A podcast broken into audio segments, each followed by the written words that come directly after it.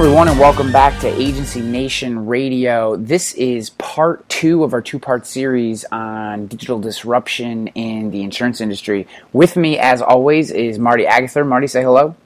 Howdy. So, we have. Um, we, we have the second part of our disruption presentation that we gave in the uh, the Leadership Institute down in New Orleans, Louisiana, in September to the, at the National Big I Conference. Uh, Marty and I hosted a room of probably about 300 people, and we decided uh, that that went so well and it was received by uh, the audience so well that we would break it up into two sections um, and and deliver it here on the podcast. So if you listen to episode number 11. Uh, that was the first half, and this is ep- uh, part two, episode number twelve of Agency Nation Radio. But just to give us a quick um, a quick run up um, Marty, why don't you uh, just kind of catch everybody up quickly on what we said last time in case they've forgotten or, or didn't have an opportunity to listen to part one? Sure. So, what we talked about uh, is, you know, a transition and how that difference differs from just um, improvement or innovation in an industry.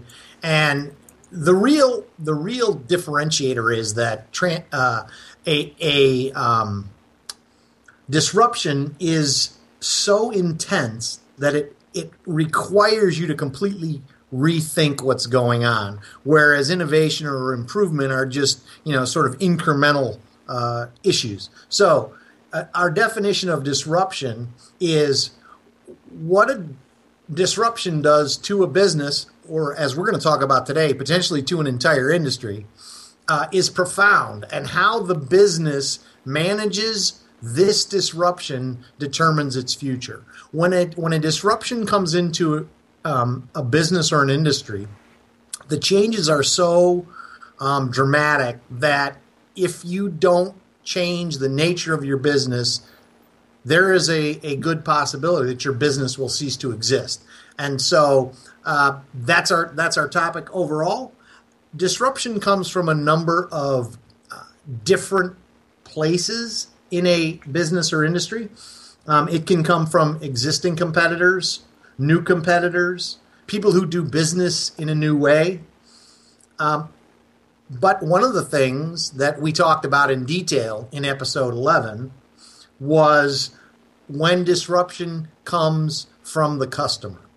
And what Ryan and I expl- Ryan and I explored was this concept of what we call the new normal which is all of these changes to consumer behavior that have sort of set the stage, that have created a platform for somebody to come in and completely revolutionize the way insurance is distributed.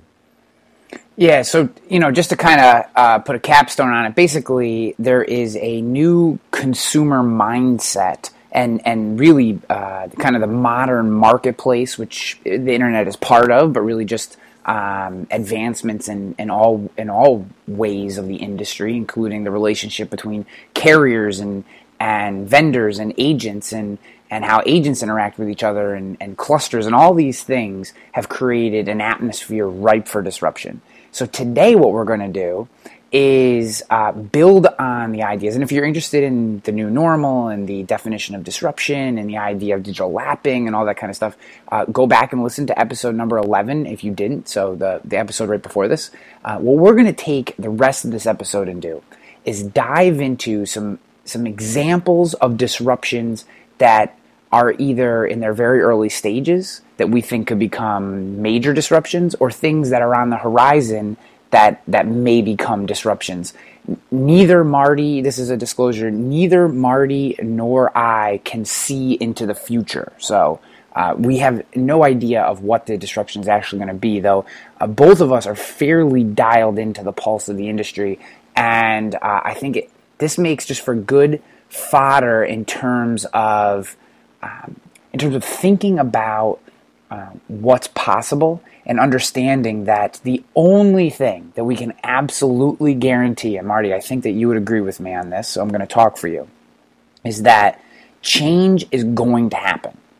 Change is absolutely going to happen. It has been happening for a hundred years. things are always changing. And whenever we talk about disruption, people say, well, the fax machine was going to do that, and the personal computer was going to do that, and, you know, and on and on. And, you know, I think what people forget is that the computer did completely change the way agencies operated their business. Paperless has completely changed the way many agencies run and operate their business. E signature has completely changed the way some agencies operate. So I think, do we think any of these things are going to destroy the industry? Absolutely not. Do we think all of them have the potential to significantly disrupt and change the course of the industry? Absolutely. So, um, with that, I want to kind of get into what I think is probably the the number one disruptor that whether it actually is a disruption or not, we can debate. But uh, I think it's probably the most common example that is used and something that's been in the news a lot, and that is Google Compare Auto Insurance. Take me sure. home on, on this one, Marty. Sure. So, Google Compare uh, Auto is a classic example of this new competitor coming into the space, right? Google is not a known insurance name. They build on that platform of, of the new normal. They, they are taking a bunch of consumer behaviors and they're going out there. They're not the only new competitor, right? So we've seen there have been new competitors in this business for as long as the business has been around. Um, we have, to some degree, as an industry, sort of benefited from the fact that our industry is very complicated, very large. You just can't break in with a better idea um, and expect it to, to um, work overnight. It's a lot of hard work. It burned up a lot of capital. So to some degree, I think we we sit back and we we don't think that we have to worry because none of these new competitors have um, ever had any success. So therefore, the the latest and greatest won't. Right. So two of them that uh, have come in is Walmart and then uh, Overstock.com. Now Overstock.com, I think is is comedic because overstocked insurance, right? So somehow an insurance company has too many policies this month, they're going to sell them lower. Well, we all know that doesn't work, right? But the the interesting thing about both of those is they are they are organizations that have access to retail buyers and they're trying to get to those buyers and convince them to buy another product. So that's interesting. But going back to Google Compare Auto, um, one of the things that they are doing and and Ryan Ryan brought this up. They're heavily focused on consumer experience. So while they while they do things that aren't maybe that radical, you know, they offer online quoting, a number of options, and they connect you with um, the seller of insurance, whether it's the insurance company directly or an agent who represents that carrier. Uh, what they are focusing on is consumer experience. Ryan. Yeah, so this is the major disruption for me uh, when I look at this in terms of uh, where where its potential, the potential that it has to be a disruption, and what I think it could potentially actually change about our industry. Because he, one little caveat uh, before I get into my my response, Marty, is um, not every disruption is like a is a disruption that that takes the insurance industry and now it's something completely different, right? There could be there could be micro disruptions inside an industry that completely change the way a certain function happens or the way we attack the business or view the business. And those can over time have changes. So it's not like everything is just here one day, gone the next. A lot of times it's a series of micro disruptions in different aspects of our business that ultimately lead to the larger change. And it's it's in the customer experience and how we view customer experience that I ultimately see Google Compare being the biggest driver of disruption. So let me explain what that means. For those who aren't familiar with Google Compare, Google Compare Auto Insurance is a subdivision of Google Compare, which is a subdivision of the larger company. Um, and I think it falls under Google's now technically the parent company is Alphabet, and then Google is a subdivision of that. And so these are all part of the Google family and originally launched in the United Kingdom. Now, the United Kingdom's culture is completely different in terms of the way people view auto insurance. So, over there, comparison shopping is really just a way of life. And I actually think, in doing some more digging, uh, part of the regulations is that carriers cannot auto renew policies. So, it, actually, the culture and the regulations prompt people to shop their insurance every year, which makes comparison shopping in the digital space uh, almost a necessity at this point. So Google Compare Auto Insurance fit in very well and was able to make uh, incredible achievements in that space. Now, they're not doing quite so well here in the United States. They're not doing poorly, but they're not doing quite so well. And a lot of that has to do with the culture here is is less comparative shopping. Now we have a certain subset of our population that wants that, but it's it's not what the UK is. And plus the UK is about the size of New York State. So it's a much smaller uh, sample size than, you know, spread out over the United States. Okay. So when we had at trustedchoice.com the opportunity to meet with Google, Compare, and uh, their team, including their CEO, uh, maybe a half dozen times. So we've spent some time and got a chance to really, really um, see into the mindset of, of the way they view their business. So the way Google Compare views their business is the, their clients, who they internally call their clients are the people searching for insurance. The insurance carriers and the insurance agents on their platform are simply fulfillment centers. Now, this is a very interesting way of thinking about a business. I and, and having lived in a traditional agency for eight years, I we very much think about uh, our insureds as our clients. There's absolutely no doubt about that. But I also think that there is a pervasive idea that how the carrier wants to dictate the way business do- is done and how the agency wants to dictate how business is done are much more important than how the, our clients or customers actually want to do business.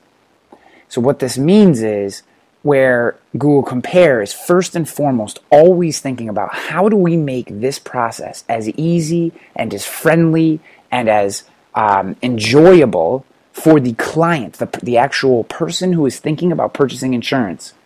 They don't care, or at least do not put as much consideration into what it takes from the agency or carrier side. It's it's much more. We're going to create this incredible thing for the client, and then the carriers and agents have to adapt to us.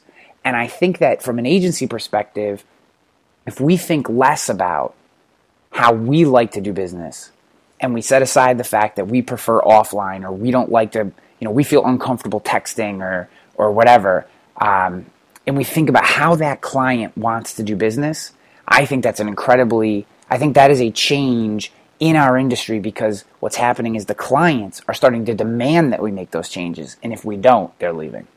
Can I uh, can I throw a little uh, emphasis point on this? Ryan said something there that I think really needs to be unpacked. Okay, Google doesn't look at agents and carriers in a traditional manner. They look at them as fulfillment centers. Think about when you buy something from Amazon. Those products are in warehouses all across the country. Do you care which warehouse Amazon ships you whatever you just bought from? No. All you care about is that you got a good price and it shows up on time. That's a very, very key point to think about. Hmm. That is really, really interesting. And, um, you know, I, I think it kind of takes us into our next disruptor. Um, so, so this is this idea of, of customer experience. Uh, the next one that I want to jump into, Marty, is actually um, is actually a product that comes from a carrier and that is a progressive snapshot and overall kind of um, it's it's it's individual based underwriting. And you may say, Ryan, that's kind of a leap, but really, when you think about it, it's not.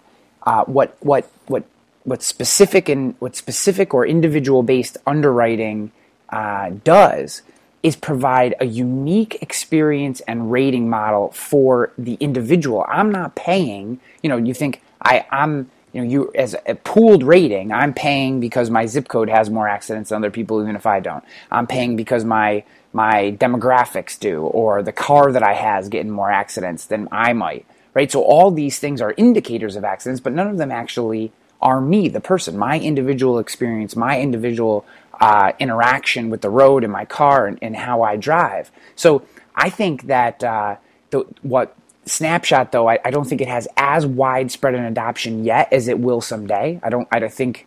I don't think that maybe uh, the fact that it, everyone isn't using it yet isn't an indicator of its uh, failure. I know they're doing uh, new iterations to the back end, and I'd like you to talk about that a little bit, Marty, because I know you have some uh, some very um, intimate knowledge into uh, some of the software updates and kind of managing this product uh, that you when you interviewed Kevin Ament. Sure. So um, at the at the sort of higher level, this is this area of competition where one of the competitors in the space suddenly changes the process to the point where they get a disruptive power. Um, and and uh, the author that we refer to here, uh, Andy Grove, talks about a 10 times, not 10% better, 10 times better way to do things. And this uh, ultimately, we're sort of talking at a high level about usage based insurance. We're talking about progressive drive specifically. Um, but the thing that's very interesting about progressive drive, when when you think about the way in, in, in Ryan's um, example of, of underwriting by class, what what we do is we, we sort of pool all the risks and then we sort of make big observations on what's going on. This this this move to individual underwriting is huge in that what it allows you to do is to better segment and to better pick risk, which ultimately affects your costs because you have fewer losses if you're picking those risks appropriately, which gives you price advantage, which just creates this virtuous cycle. You start grabbing all the good business, your competitors' loss ratios go worse, blah, blah, blah. So let's talk specifically about um, Drive and, and what we've learned from Progressive.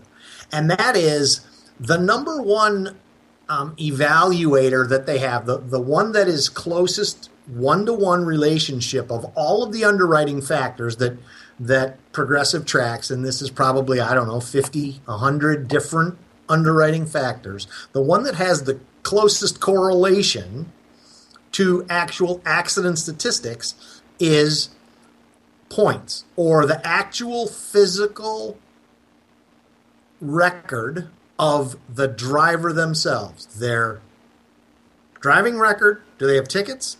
And their accident record. Have we paid claims to that customer? When you compare version 1 of progressive's new algorithm using the drive components the way you drive your car, the data that's coming from the little component that they plug into your vehicle, is 150% more correlated to your accident rate than your driving record, the, the, the points version. So that's a huge uptick in their ability to identify customers who are going to have losses versus those who aren't. Kevin peeled back the curtain a little bit for us uh, about, I don't know, about a half a year ago now, Ryan, give or take. We were down in uh, St. Louis at the Artrike brand camp. Yep.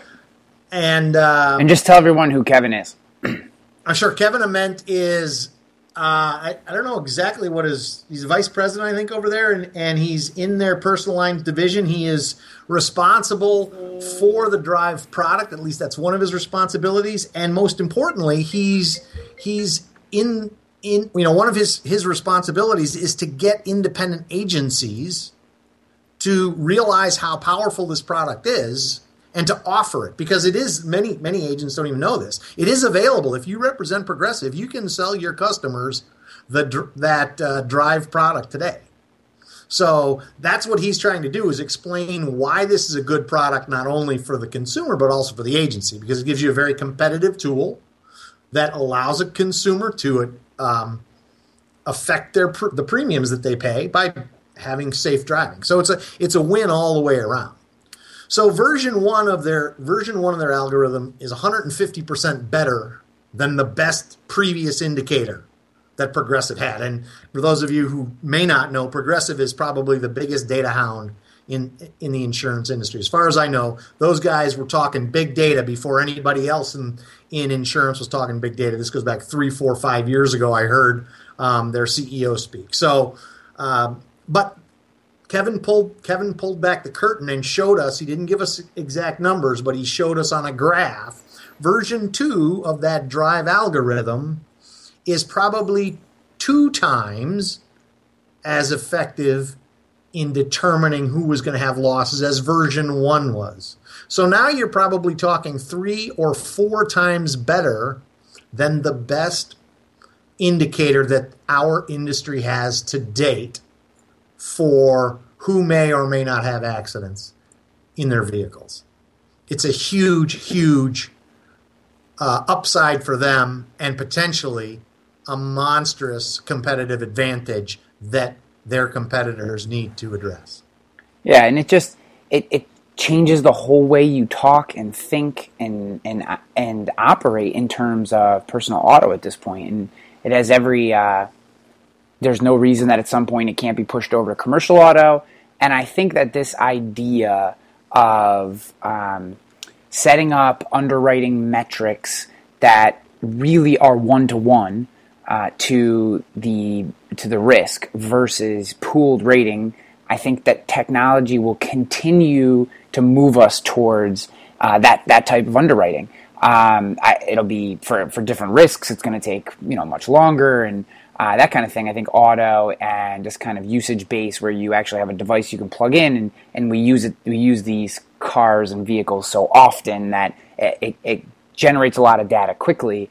Um, is an obvious first step, but I think over time, and that could be a huge disruption to our business. Um, and I want to I yeah. want to talk.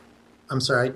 I want to talk about another usage based insurance product that's out there that some people may not be aware of, and that's Metromile. Metromile actually charges you by the number of miles you drive. So just like a comp policy that's based on estimated uh, payroll, right, and then you true it up at the end, Metromile says how many miles do you think you're going to drive, and then they want to audit you a little bit at the end. Today, they're not hugely uh, impactful, but I want you to listen to the states that they're in today California, Illinois, Oregon, Pennsylvania, Virginia, and Washington State. So they are starting to spread coast to coast. I think these guys have a unique product and and the thing that's very interesting about their website is you know go to any go to any of our insurance companies websites and what's it it's all about you know the value of insurance this that and the other thing you go to the Metromile website they have all sorts of blog posts about how to get along without using your car they're helping their customers pay less for insurance well, by saying you don't even need to have insurance if you don't use your car four days a week. Yeah, and I think this is a you know this is this to me is a, is a huge transition, and it really takes us into, um, it really pulls us into into could go two ways, and and our two last disruptions I want to talk about today, which uh, I'm going to take this into the idea of the sharing economy, right? So, yeah. how do you insure? How do you market to? how do you provide value to people who don't have automobiles? Right? Because I'll tell you, if I lived in a city right now, I would not own an automobile. I think that's crazy. I've used Uber enough times. If I lived in a place with, with more than decent uh, uh, transportation, uh, public transportation, and I could Uber using a car or use, um, uh, oh, geez, now I'm going to forget the name of the you rent the car like literally they're parked on streets and you just take it for the day and you park it back in the parking spot and it's all done through an app and it's killing it i can't remember its name now that we're on the show. But um, there are many services that are allowing more and more specifically people in urban areas today to not have autos i mean imagine if every person in new york city just stopped having an automobile I mean, that is an enormous blow to the auto insurance industry, to, to all of the uh, personal lines insurance agencies in that greater metropolitan area. I mean, this is really, it, it has the potential to, to create a disruption that is nothing to do with our product and everything to do with the way people actually operate their lives. Um, so, you know, talk to me a little bit about uh, the sharing economy, Marty, and how it's how it uh, has the potential for disruption. Sure. Well, I mean, statistics say that people you know, of my age, typically white picket fence, you know, 2.3 kids and a and a dog. Also, and I'm making this part up, but you know, multiple cars in every household. That is not the case for um, the tail end of millennials and moving into the next uh, Gen X. It's just the fact of the matter is a car is not seen as you know the the deliverer of er, deliverer of freedom the way it was in the past and so that is creating an opportunity for new products um, but here's where our industry sort of is you know tied up in its past because we don't know really how this works we're a little skeptical so we don't offer product. One of the things that we know is extraordinarily difficult for our industry to deal with right now is those people who are participating in the sharing economy on the Uber Lyft side of the business. And we could talk, maybe that's another show for us, Ryan, is this whole concept of how do you insure um, you know, and what what's what's what does that mean? But the point is, there's lots of people out there that are looking to be covered appropriately and our industry is doing a magnificently bad job of providing opportunities. We talked just a second about Metromile. Metro Mile actually has an endorsement for Uber drivers. Okay, so are we, you know, are we alienating or turning off a whole segment of the of the economy and future buyers? Maybe they're not, you know, going back to a discussion we've had many times in the past. Maybe they're not exactly our type of customer today, but at some point, they they they very may well be our type of customer. So by ignoring them today, are we impacting our ability to attract them to our to our channels in the future? You know, you just said something, and we don't have a ton of time left on the show, but I'm going to go here really quickly. You said they're not our clients today, but they could be our clients in the future. And this is going to be a whole show because it is like a tornado. It's more like a it's more like that storm on Jupiter brewing inside me, like that hurricane that takes up like three quarters of the planet.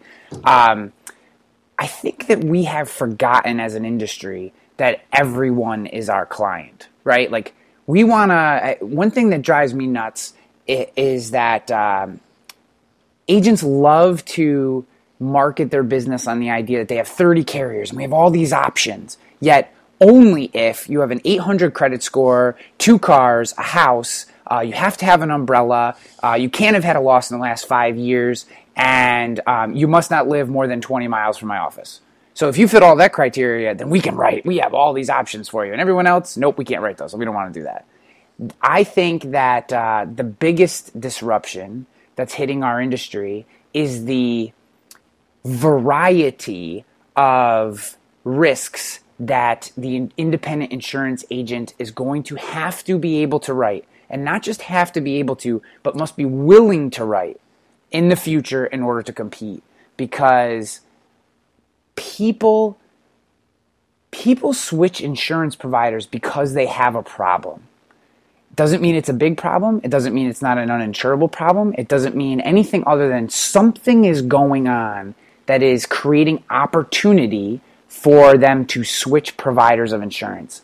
And if we compartmentalize our business into just the cream of the crop, it's going to kill us because there is too many agents to only write the cream. That's that's that's the reality. Is I'm not saying independent agents won't survive, many will, but a lot of them won't, or at least a good number of them won't because if we're only willing to write the cream, there's not enough cream anymore for independent agents to only write the cream. State Farm, Geico, uh, all you know, many independent agents, uh, independent agent carriers are starting to create direct product lines in various places, and all of them are willing to write the cream as well, and some of the stuff below that. And when you, if you're only looking for the cream, that pie is getting smaller and smaller and smaller. And I think we need to be open to thinking about things like how do we find uses for progressive drive? How do we get into the sharing economy? What does Google's driverless car mean for us? How can we get into that market? Um, does a tool like Google Compare help our business? Uh, should we uh, be open 24 7? Can we have an after hours call center? Should we get rid of, I mean, uh, our, our answering machine during work hours? I mean, all these things are, are filtering items. Can, and, can I? Yeah, yeah, yeah, yeah. I want to I want to tie this up in a neat, neat tidy bow because it's not only agencies, it's also carriers yep. that have this same attitude. Okay, so I was doing some research a couple of days ago, um, and we're not gonna we're not gonna name names, but this carrier is a specific um, classic car market. All right, and I was looking at some customer comments, and one of the comments was I live in Boston, Massachusetts. I own one car. It's my classic car. I drive it once a month because I take Uber and public transportation everywhere else. And you know what the underwriter told me? They can't insure me because I don't have a primary vehicle. Yeah. It's incredible. And, you know, I, I get it. Like, I get that. I guess I understand why, in theory, these things happen. I get it. You want margin, you want to know, blah, blah, blah, all that. And I, and, I, and I get all those reasons. And I know I'm just, you know, talking head number one on some podcast, right? Um, but I think looking out over the landscape, I, think I think that is going to be uh, I think that really is going to be the anchor that drowns um, some players in the industry, both agencies and carriers, and it, it is. I know that we are a risk averse industry. I'm not denying that, nor do I think that all of a sudden we should open up the floodgates and write anything and everything willy nilly. I, I, I, get that, right? Uh, when you take on a risk as an underwriter, you're taking on a lot of responsibility.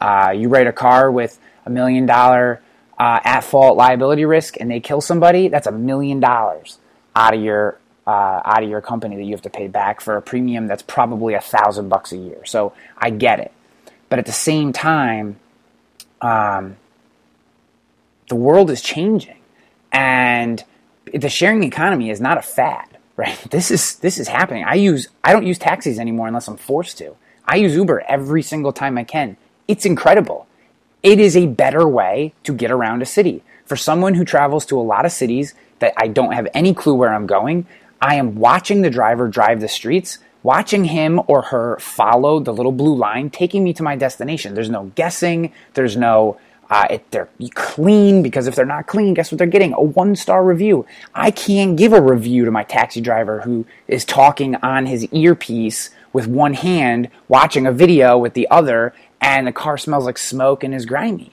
right? Like it's a terrible experience riding in cab- cabs in most parts of this country. The sharing economy is happening. My mother, who is uh, you know in her late fifties, is now researching Airbnb in Austin, Texas, to go visit my sister because my sister doesn't have enough rooms in her apartment that she lives in. So my mom's going to stay in an Airbnb.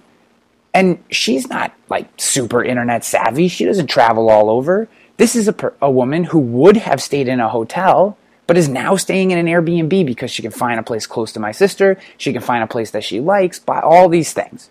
And it's, it's cost effective. I mean, significantly cost effective. And uh, this is coming, this is happening. And the diversification of how people live their lives, the work at home economy. I mean, I predominantly work at home. My car went from 36,000 miles a year I was putting on it as an agent to if I put 6,000 miles on my car in a year, that's a lot now.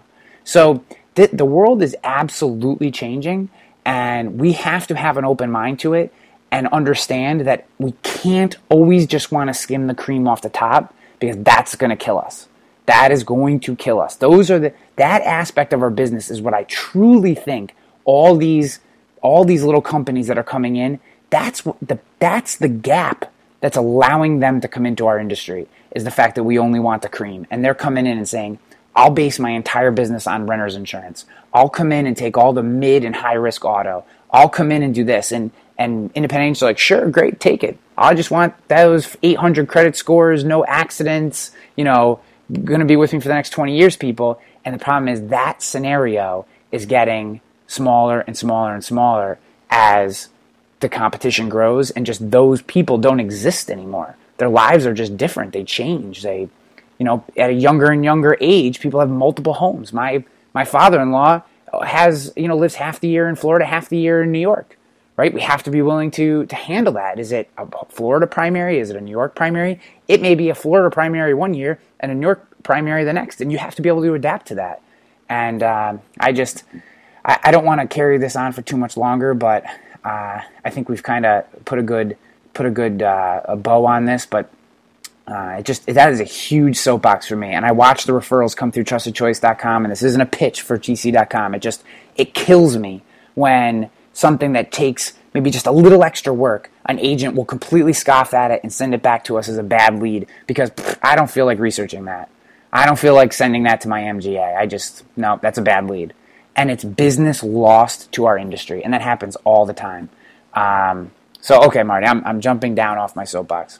All right, so let's sort of wrap this thing, right? So when we get to that point where disruption takes place, we as as businesses need to move forward, and so I want to talk about how we move forward, and and that is um, via um, making sure that you are always paying attention, right? And we've got a uh, we've got a great quote here, Ryan. I don't know if you want to do that, you want me to do that, but. Uh, yeah, know. I'll, I'll, include this slide in the show notes too. So if you go to uh, agencynation.com forward slash podcast, you'll get to the page which uh, has our, our episode archives on it. Go to episode 12 and you can see this slide. But uh, I'll let you tell them what it says. But I just wanted to let everyone know that this image, uh, this kind of cool graphic, will be in the show notes if you want to see it or share it or put it on your own uh,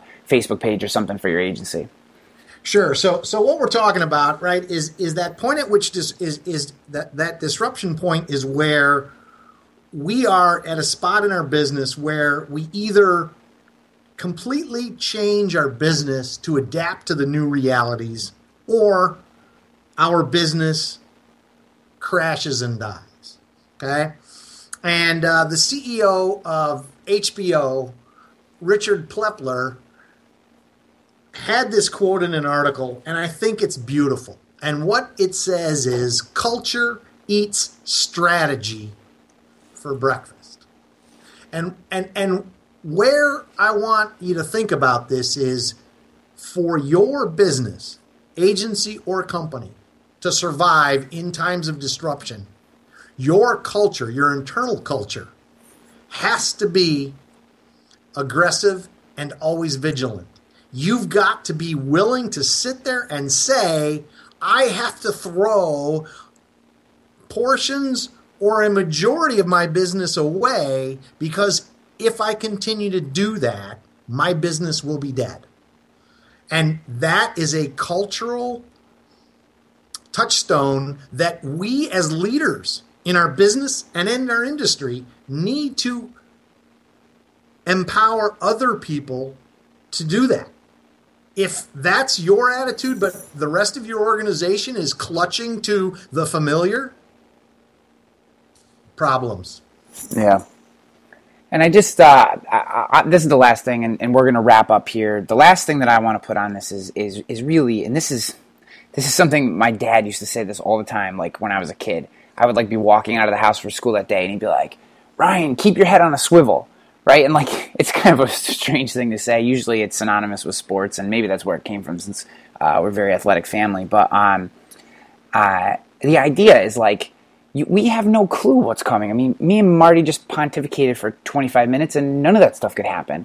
But something is going to happen, right? The only thing that we know is that change will come, someone else will come in and do something, and the only way to be prepared for it is to is to really believe that that we can adapt and change based on what's going on and that and that always working forward and looking forward is the only way to survive and that having our head down and pretending like it doesn't exist and leaning on things that worked in previous years is not the solution. It doesn't mean you can't do those things, but it does mean that, that new or different or modified versions of how those processes operate in your in your agency uh, have to be put in place. So, uh, with that, um, you know, I love that culture eat strategy for breakfast. It just is so true. It empowers your people to, to make decisions and and and you don't have to worry about building a strategy around something if you know that your people will handle it properly.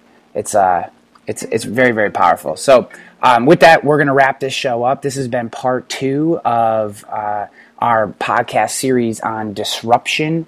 Um, and I hope you guys come back. Make sure you're subscribing on iTunes and one very cool thing uh, that I'll leave everyone with is we recently did a survey on Agency Nation, uh, everyone on the newsletter. So people who get our newsletter, we have a couple different versions of it, one that comes daily, one that comes weekly, and we're constantly looking to get better. And we had over a hundred people respond to this survey and and give us some really great ideas on both content they want to see coming and ways to modify and improve the newsletter and the experience that we provide through that. I want to thank everyone, if you're listening, who responded to that. We took that 100% seriously. Uh, we, we forwarded it throughout our entire company and, and showed everyone kind of here's the things we need to improve, here's what we need to build upon. And uh, it's, it's feedback like that that, that grows, that grows. Um, the resource, right? This is a free resource. Marty and I do this. You don't have to pay for any of this. And we love doing it. I mean, really love doing it. Um, so if you have ideas, if you have feedback, uh, we're always looking for that. We appreciate everyone who responded. If you're not on the newsletter, there's going to be some really cool things coming through that. It really is the starting point for all things Agency Nation. And if you want to get on that newsletter, you can go to agencynation.com forward slash the word newsletter. So agencynation.com forward slash the word newsletter and just put your name and email in. You'll be uh, added to the list, and then that, that is the focal point and the starting point for all things Agency Nation. So we appreciate your time. Uh, for Marty, for myself, it has been a pleasure as always. We'll look forward to the next episode. We are out of here.